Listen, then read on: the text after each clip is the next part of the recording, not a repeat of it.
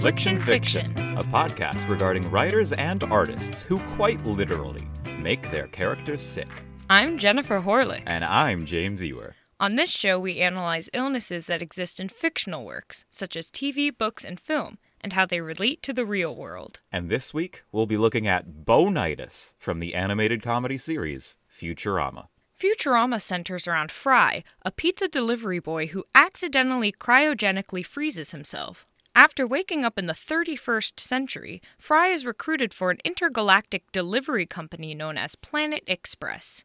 In one episode, Fry attends a Planet Express stockholders meeting at which there is a support group for people who have been cryogenically frozen. There, he meets a businessman who is simply referred to as that guy, who explains his incentive for freezing himself. Back in the 1980s, I was the toast of Wall Street. I was having whiskey with Boesky and cookies with Milken. But then, I was diagnosed with terminal bonitis. Bonitis? Pfft, that's a funny name for a horrible disease. There was no cure at the time. One drug company was close, but I arranged a hostile takeover and sold off all the assets. Made a cool hundred mil.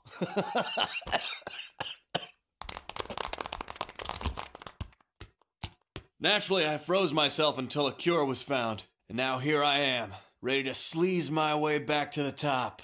80s style. Frustration with the incumbent leader of Planet Express leads its stockholders to demand a new CEO, and that guy is voted as the replacement. Unfortunately, he engages in deeply unethical business practices and eventually tries to sell off Planet Express for his own profit. Just before the purchase is made, however, he falls victim to his own bonitis on live television. As vice chairman of Planet Express, I'd like to say a few words. There comes a time for every man who becomes rich and deserts his friends when he goes back how it was. For me, that time is now. So I ask you, as a friend, won't you stop this deal? Fry, I'm an 80s guy. Friendship to me means that for two bucks I beat you with a pool cue till you got detached retinas. The deal will go ahead as.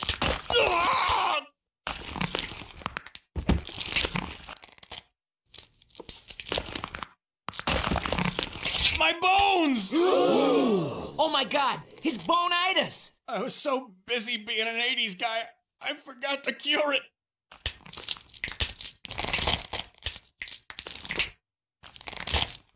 My only regret is that I have bonitis. He's dead.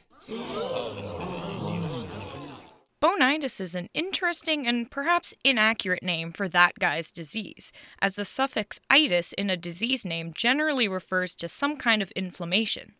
On Futurama, that guy's bones aren't seen to inflame so much as just fracture and contort unpredictably. Still, there are medical conditions that affect the human skeleton that we can discuss in relation to bonitis. First off, we can look at bone fractures in general.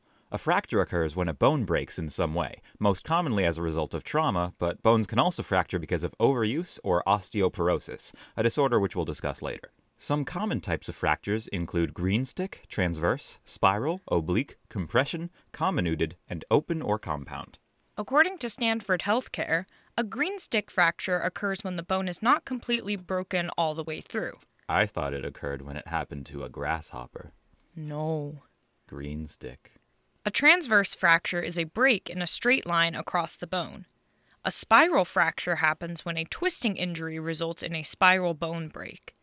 An oblique fracture is a diagonal bone break. A compression fracture occurs when the bone is crushed. A comminuted fracture is when the bone breaks in three or more pieces at the fracture site. Finally, an open or compound fracture occurs when the broken bone pierces the skin. But it's not just bones. My heart has been through all of those. Ouch. It's been through a spiral fracture? You might say. All right. A girl broke up with me on a on a swirly slide. Judging by that guy's contorting and bone cracking sounds, he probably had a lot of these fractures happening at once. Fractures are first treated by reduction, which is the realignment of the broken bone ends, followed by immobilization using a cast, splint, or traction. There are two types of reductions closed and open reductions. In a closed reduction, the broken bone ends are coaxed back into their normal position by the physician's hands. In an open reduction, surgery is performed, and the bone ends are secured in their normal positions with pins or wires. Yum. Anyway. Wait, hang on. After reduction and immobilization by a physician, bones heal themselves. The repair of bone involves four major events, the first of which is a hematoma, or blood clot within the tissues, forms. Then a fibrocartilage callus, a cluster of temporary cells, forms around the fracture. After that, a bony callus, which is made of spongy bone normally found at the ends of bones, replaces the fibrocartilage callus. During the final bone repair stage, bone remodeling occurs, meaning that the bony callus is remodeled and forms a strong and permanent patch at the fracture site. As we promised earlier in the show, we'll now take a look at a bone disorder called osteoporosis. I know you've all been on the edge of your seat for that one. That also causes fractures. According to the International Osteoporosis Foundation, osteoporosis is a disease in which the density and quality of bone are reduced, so bones become more porous and fragile, increasing the risk of fracture. There are often no symptoms of this disorder until the first fracture. Osteoporosis occurs as a result of bone loss outpacing the growth of new bone, and older adults are more prone to having this condition. In fact, the International Osteoporosis Foundation reports that one in three women and one in five men aged 50 and over are at risk of an osteoporotic fracture. The likelihood of fracture then increases with age. In short, Dumbledore's bones are brittle AF. But he did. AF is also the acronym for our show. True. The most common osteoporotic fractures occur at the hip, spine, and wrist, though spinal and hip fractures are far more serious because of the resulting pain, surgeries, and potential loss of independence or death. Yikes. Fortunately, osteoporosis is now a largely treatable and preventable condition. According to Healthline, treatment methods include medications and lifestyle changes, including increased calcium and vitamin D intake and regular exercise. Though there are uncontrollable risk factors for osteoporosis, such as being female, aging, and family history of the disorder, there are prevention strategies to help reduce the risk. These methods include consuming plenty of calcium and vitamin D, doing weight bearing exercises, and avoiding smoking. Unlike that guy's bones spontaneously fracturing, osteoporosis makes falls or other kinds of trauma more likely to cause fractures. People with osteoporosis don't experience random bone breaking as displayed with bonitis, so that guy's condition would have perhaps been more believable if he had fallen first and, as a result, broken some of his bones. Instead, his bones just contorted by themselves, which is quite strange and uncomfortable to watch with the paired bone breaking sound effects. Another bone disorder that is similar to osteoporosis is osteomalacia. According to Mayo Clinic, this disorder causes the softening of bones, most often as a result of severe vitamin D deficiency. While osteoporosis causes bone thinning, osteomalacia causes bone softening. The symptoms of osteomalacia can include pain in the lower back, pelvis, hips, legs, and ribs, and decreased muscle tone and leg weakness, which lead to a waddling gait and slower, more difficult walking. Osteomalacia is easily preventable by consuming enough vitamin D, so those with poor diets or little exposure to sunlight are most susceptible to this condition. Bad news for Adam Sandler's character in Hotel Transylvania 3 Summer Vacation. Mm-hmm. You got that right. Similarly, a skeletal condition called rickets occurs because of a lack of vitamin D, calcium, or phosphate in the diet. According to Healthline, rickets causes weak and soft bones, stunted growth, and sometimes skeletal deformities. Rickets has been rare in the United States since the 1940s, when foods such as bread and cereal began to be fortified with certain nutrients, including vitamin D. Another bone disorder is Paget's disease of bone. According to the American College of Rheumatology, this disorder is an uncommon, rare condition in which one experiences rapid isolated bone repair. Essentially, people with this disease have bones that rebuild themselves at an unnecessarily faster rate than normal, resulting in rebuilt bones with abnormal structures. These rebuilt bones can either be soft or can enlarge. The soft bones cause weakness and bending of bones, and the enlarged bones can lead to arthritis, hearing loss, fractures, and discomfort. Paget's disease of bone is usually diagnosed in people over the age of 40. Treatments for this disease focus on providing physical assistance. These methods include adding wedges into one's shoes, using canes while walking, and being treated by a physical therapist. Common pain medications are also used to help reduce the associated pain, as well as injectable medications. Sometimes a person needs to undergo surgery in order to relieve the arthritis caused by Paget's disease of bone. There is no cure for this disease, so treatments revolve around coping with its side effects. Yet another bone disorder is osteogenesis imperfecta. According to the Osteogenesis Imperfecta Foundation, this rare genetic bone disorder causes one to have fragile bones that break easily, as it is also known as brittle bone disease. Osteogenesis imperfecta translates to bone that is imperfectly made from the beginning of life. This disorder causes frequent bone fractures throughout one's lifetime and is often paired with respiratory problems such as asthma. Some of the complications of OI include bone deformity and pain, short stature, spine curves, low bone density, loose joints, muscle weakness, brittle teeth, hearing loss, vision problems, easy bruising, cardiac issues, and fatigue.